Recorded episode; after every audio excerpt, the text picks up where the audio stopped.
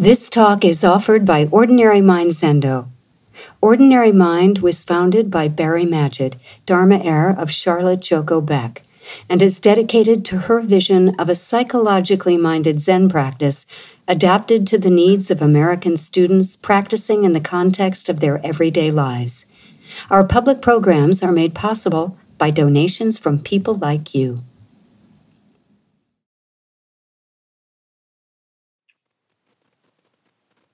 The Blue Cliff Record, case 49.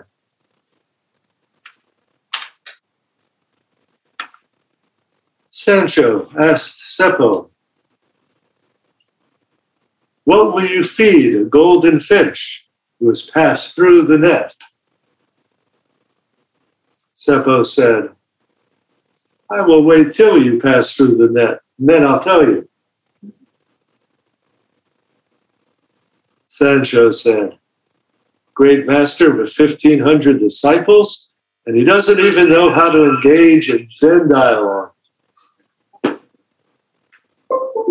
Seppo said, I am very busy with temple affairs.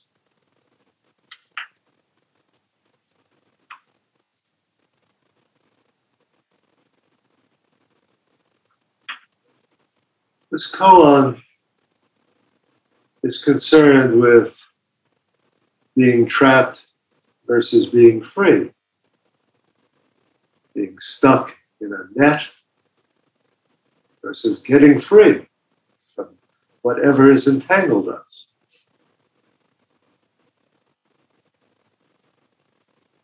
And in this koan, Sansho presents himself to Seppo as someone who has gotten free. Says,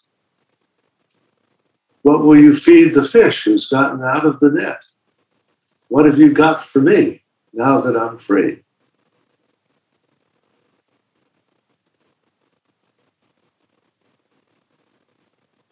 typically we deal with koans that uh, present the other side of the problem, present the stuckness, and ask how are we going to get free of it.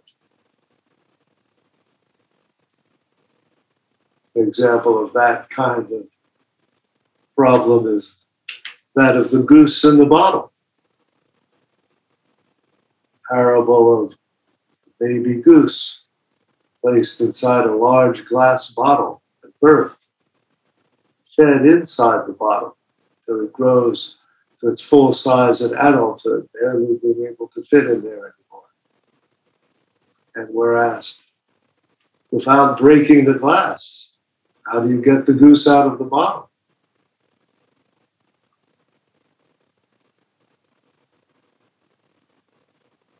If we think about it koan like that in terms of our own stuckness.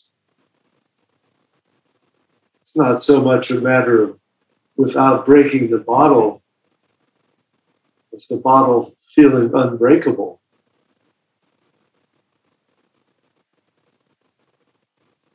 And if we take the bottle to be a metaphor for our ego, all our attempts to break the bottle, just strengthen it. They're all the ego fighting the ego, which only gives it exercise, makes it stronger.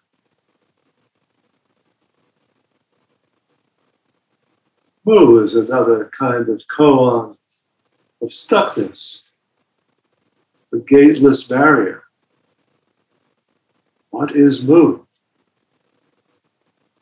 whatever answer you give seems to be wrong.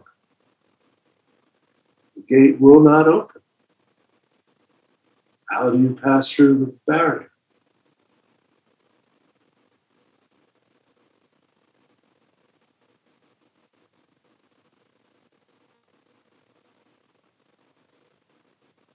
There, the barrier is no barrier.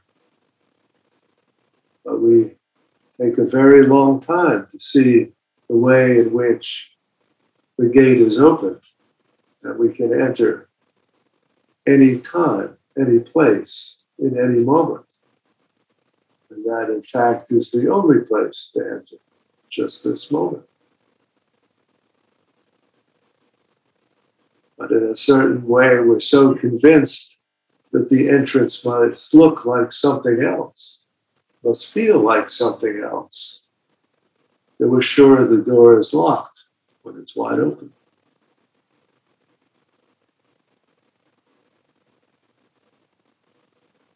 Today's koan, though, presents someone with a different kind of problem. The Dharma gate is swung open. He feels free. What then?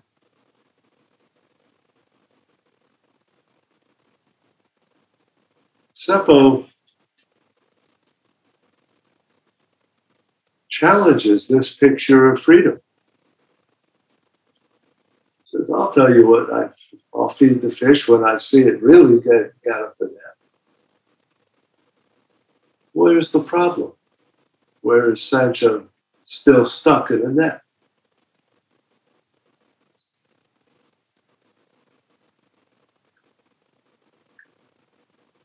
You might say it's a very subtle net one that is woven out of the dualism between stuck and free. One side is just as bad as the other. We think that the goal is to replace our stuckness with freedom. But then freedom itself, however we imagine that, becomes something we cling to or are proud of or think that we've now achieved becomes an attribute of the ego. And so once we've turned freedom into something to hold on to, it holds on to us. It entangles us in a whole new kind of net.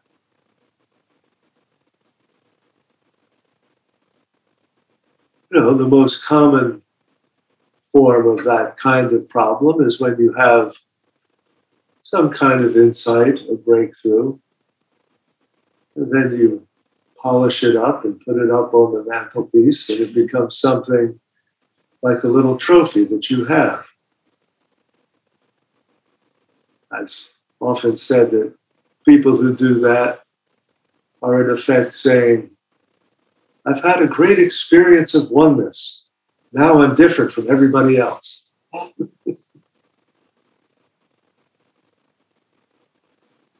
so there are lots of ways to be stuck, lots of ways to get free and to be entangled in that freedom. What is Seppo's response? Says, I'm very busy with temple affairs.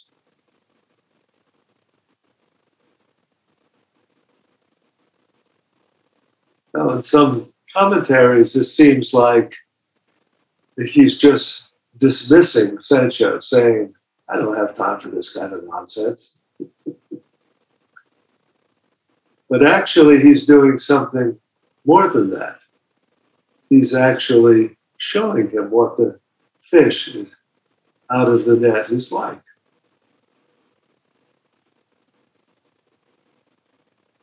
Sansho is all preoccupied with his condition.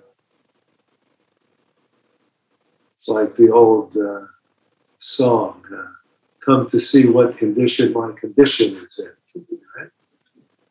Anybody remember who did that? Kenny Rogers. Oh, yeah? Very good.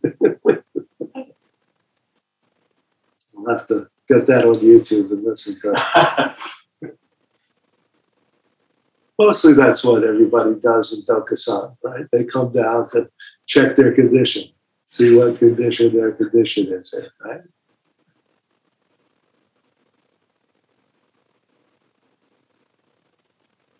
But here we have Seppo saying, I'm not preoccupied with your condition, and I'm not preoccupied with my condition.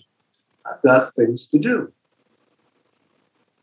I've turned away from the self centeredness of this dichotomy between stuckness and freedom. Because what is that? That's just kind of self centered preoccupation with myself. How am I doing?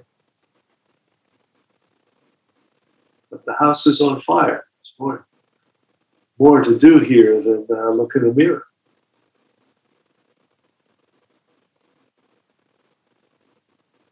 Another koan of uh, this class is uh, the one about Joshu and wash your bowls. Your monk arrives at the monastery, asks, Joshu asks, Have you eaten? Might metaphorically be asking, Well, have you achieved anything? Do you have any kind of realization uh, from all your previous practice? The monk says, Yes, I have. Joshu answers, Well, then wash your bowls. And metaphorically, it could be let go of any sense of what you've accomplished or who you are. But it's also quite literal. Wash your bowls as the expression of not being preoccupied with your own condition. Be busy with your temple affairs. Do the dishes. It's not about you.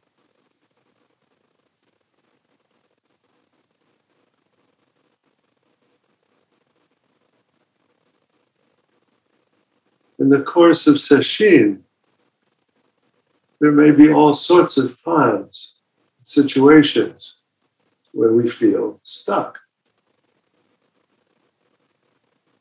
We have to sit still. Something hurts or itches. We want to move. Thoughts may be going round and round in our head. We want them to go away. Time's passing slowly. We want to get this thing over with. When's the bell go? Lots of moments we can feel stuck. How are we going to be free? We will never be truly free if we think that freedom consists of making those moments go away or of them never happening.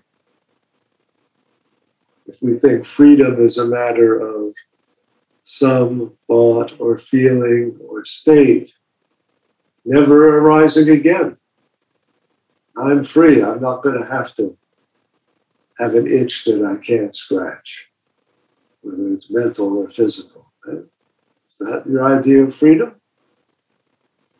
Well, it's hopeless if that's what where you think freedom's going to come from.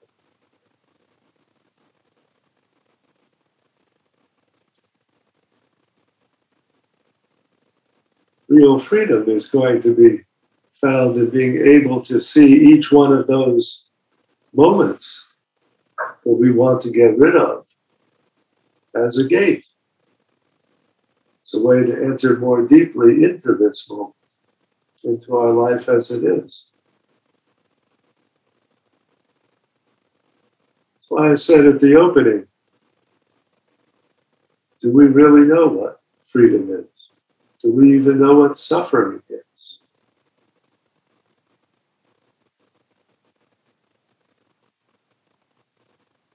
Moment after moment, just this. Enter there.